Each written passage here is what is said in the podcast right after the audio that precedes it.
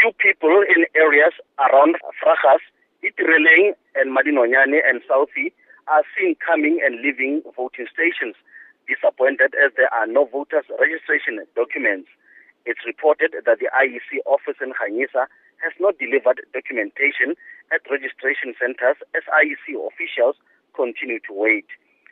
However, most community members have distanced themselves from coming to centers, accusing Northwest government for failing to provide tar road in their village.